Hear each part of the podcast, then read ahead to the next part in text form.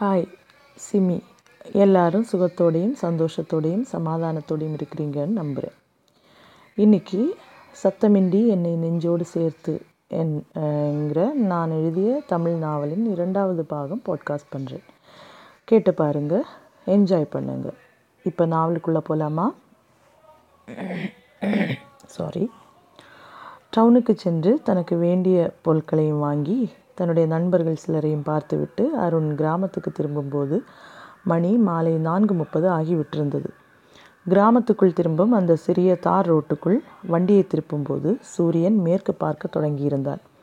சிலு சிலுவென அடித்த அந்த மாலை நேர இளந்தென்றல் கதிர்விடத் தொடங்கியிருந்த நெல் வயலின் இதமான மனத்தையும் சுமந்து வந்து அவன் நாசிக்குள் கொடுத்து கொண்டிருந்தது. கடல் போல் கண்ணுக்கு முன் பரவி கிடந்த வயல்கள் காற்றினால் ஏற்பட்ட சிறு அலைகள் போன்ற இயக்கத்தில் அவன் இதயத்தை இதமாக வருடி கொண்டிருந்தன. வயல் வரப்போரங்களில் வளைந்தும் நெளிந்துமாய் வளர்ந்து நின்ற தென்னை மரங்களின் ஓலைகள் தெண்டலின் சீண்டலால் வெட்கமுற்று சில்லென்ற ஒரு ரீங்காரத்துடன் நடனமாடி கொண்டிருந்தன. அக்கீற்றுக்களின் நடன அசைவுகளுக்கிடையே அந்திச்சூரியன் மறைவதும் தெரிவதுமாய் இந்திரஜாலம் காட்டிக் கொண்டிருந்தான். காக்கைகள் கூட்டம் கூட்டமாய் பறந்து கூடணைந்து கொண்டிருந்தன. கிளிகளும் கொக்குகளும் மரங்களில் ஓய்வெடுக்க தொடங்கியிருந்தன. வானம் ஆரஞ்சு நிறத்தில் ஆடை மாற்றி விட்டிருந்தது. இதயத்தை கொள்ளையடிக்கும் இந்த காட்சி அருணுக்கு ரொம்ப ரொம்ப பிடித்தமான ஒன்று. பயணங்களின் போது மட்டுமே கிடைக்கும் இந்த சிறிய ஓய்வு அவனுக்கு இவற்றை ரசிக்கும் அனுமதியை பயணங்களின் போது மட்டுமே கொடுத்திருந்தது. மணிக்கட்டை திருப்பி வாட்சில் நேரம் பார்த்தான் ஐந்து பதினைந்து என காட்டியது. வழக்கமாக தான் காரை நிறுத்தும் இடத்திலேயே இப்போதும் நிறுத்தினான். வண்டிக்குள் இருந்தபடியே அந்த மாலையில் இயற்கை தனக்கு அள்ளி தந்த காட்சிகளை அப்படியே மெய்மறந்து ரசிக்கத் தொடங்கினான். ஆற்றங்கரையில் முளைத்து நின்ற சிறு புற்களை தழுவி அவற்றிடம் நலம் விசாரித்தபடி தண்ணீர் அவசரமாக ஓடிக்கொண்டிருந்தது. சற்று நேரம் வண்டியில் இருந்தபடியே இந்த அழகை கண்களாலும் இதயத்தாலும் பருகி கொண்டிருந்தவனுக்கு அன்று ஏனோ அது போதவில்லை போல் இருந்தது காரிலிருந்து வெளியே இறங்கினான் அருண். அவன் வெளியே இறங்க காத்திருந்தது போல் வானிலிருந்து ஒரு துளி நீர் அவன் கன்னத்தில் விழுந்தது. அதை துடைத்தபடி அண்ணாந்து வானத்தை பார்க்க மெல்லிய சிறு ஊசி தூறல்கள் அவனை மெல்ல பதம் பார்க்க ஆரம்பித்திருந்தன. ஒரு காலை மடித்து வண்டியில் வைத்து இன்னொரு காலை தரையில் ஊன்றி வண்டியில் சாய்ந்து நின்றபடி கைகளை மார்புக்கு குறுக்கே கட்டி சிறு புன்னகை உதடுகளில் தவழ அந்த சிறு தூரலில் நின்று அந்த அழகிய பொழுதை ரசித்து கொண்டிருந்தான் அவன். சில்லென்று அப்போது அங்கே வீசிய இளங்காற்று மென்மையாக அவன் முகத்தை வருடி சிறு குறும்புடன் அவன் தலைமுடியை கலைத்துச் சென்றது.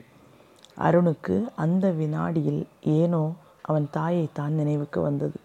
தன் தாயே தன்னை இதமாக வருடி போனது போல உணர்ந்தான் அவன். மனதிற்குள் அப்போது பாட் பாடிக்கொண்டிருந்த பாட்டு விசிலாக அவன் உதடுகள் வழியாக வெளிவந்தது. இது ஒரு பொன்மாலை பொழுது.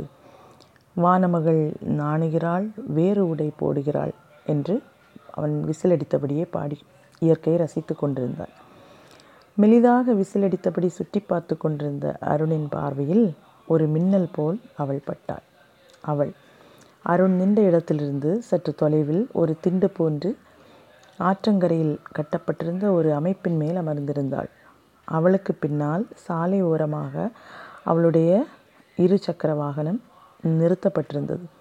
அவள் பார்வை மிக அலட்சியமாக ஏதோ ஒரு தொலைதூர புள்ளியில் நடப்பட்டிருந்தது. என்னவோ ஒரு சொல்ல முடியாத உணர்வு அருணை தூண்ட அவன் அவளையே பார்த்தபடி நின்றிருந்தான். அவள் உட்கார்ந்திருந்த விதம் செதுக்கி வைக்கப்பட்ட ஒரு சிலை மௌனமாக அழகாக அமர்ந்திருப்பதை அவனுக்கு ஞாபகம் ஊட்டியது சற்றே குனிந்து தரையை பார்த்தவாறு இருந்த முகத்தை அவளது அடர்ந்த கூந்தலே பாதி மறைத்திருந்தது. சற்று தொலைவில் இருந்ததினாலும் அவள் முகத்தை கூந்தல் பாதி மறைத்திருந்ததினாலும் அவளது முகபாவங்கள் அருணுக்கு சரியாக தெரியவில்லை. ஆனாலும் அவனுக்குள்ளிருந்து ஏதோ ஒரு உணர்வு அவள் சோகத்தில் இருக்கிறாள் என்று சொல்லிக்கொண்டே இருந்தது. ஒரு நீல நிற பேண்ட்டும் இளஞ்சிவப்பு நிற டிஷர்ட்டும் அணிந்திருந்தாள் அவள். அங்கே மிக நிதானமாக அவள் அமர்ந்திருந்த விதமே அந்த இடம் அவளுக்கு மிக பரிச்சயமானது என்பதை அருணுக்கு உணர்த்தின.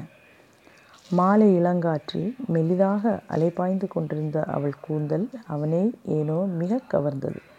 அவளின் நீண்ட விரல்கள் ஏதோ முடிச்சவிழ்க்க நினைப்பவை போல தன்னிச்சையாக இயங்கிக் கொண்டிருந்தன. ஒரு வனதேவதை போல இளஞ்சாரலில் நனைந்து அமர்ந்திருந்த அவள் அருணின் அனுமதி இல்லாமலேயே அவன் இதயத்திலும் குடியமர்ந்தாள். வைத்த கண் வாங்காமல் அவளையே பார்த்து கொண்டிருந்த அவன் தன் கண்களை கண்டித்தான். ஆனாலும் அவை அவன் சொல்லை கேட்க மாட்டேன் என்று பிடிவாதத்துடன் மீண்டும் அவளை நாடிப் போயின. தன்னை யாரோ கண்கொத்தி பாம்பு போல் கவனித்து கொண்டிருப்பதை அவளது உள்மனவு அவளுக்கு உணர்த்தி இருக்க வேண்டும். திடீரென்று திரும்பி அவன் முகத்தை பார்த்தாள் அவள். அவனோ அந்த பார்வையின் வீரியம் தாங்க முடியாமல் தன் முகத்தை குனிந்து கொண்டான். பத்து வினாடிகள் கூட கடந்திருக்காது. அவள் ஸ்கூட்டர் ஸ்டார்ட் ஆகும் ஓசை கேட்டது. ஒரு மெல்லிய நறுமணத்தை அவன் நாசிக்கு பரிசாக கொடுத்துவிட்டு அவனை கடந்து போனாள் அவள். ஏனோ அவள் போன பிறகு அந்த இடத்தில் நிற்கவே அவனுக்கு பிடிக்கவில்லை. அந்த இடத்தின் அழகு மொத்தத்தையும் அவள் தன்னுடன் அள்ளி கொண்டு போனாளோ என அவனுக்கு தோன்றியது. எத்தனையோ முறை தன்னை மறந்து நின்று ரசித்த அந்த இடம். அவனுக்கு இப்போது வெறுமனே இருப்பது போல தோன்றியது. பெண்ணே யார் நீ? அவன் இருதயம் மெலிதாய் கேட்க பதில் தெரியாமல் அவள் போன வழியை திரும்பி ஒரு முறை பார்த்தபடி தன் காரை கிளப்பினான் அருண். தொடரும்.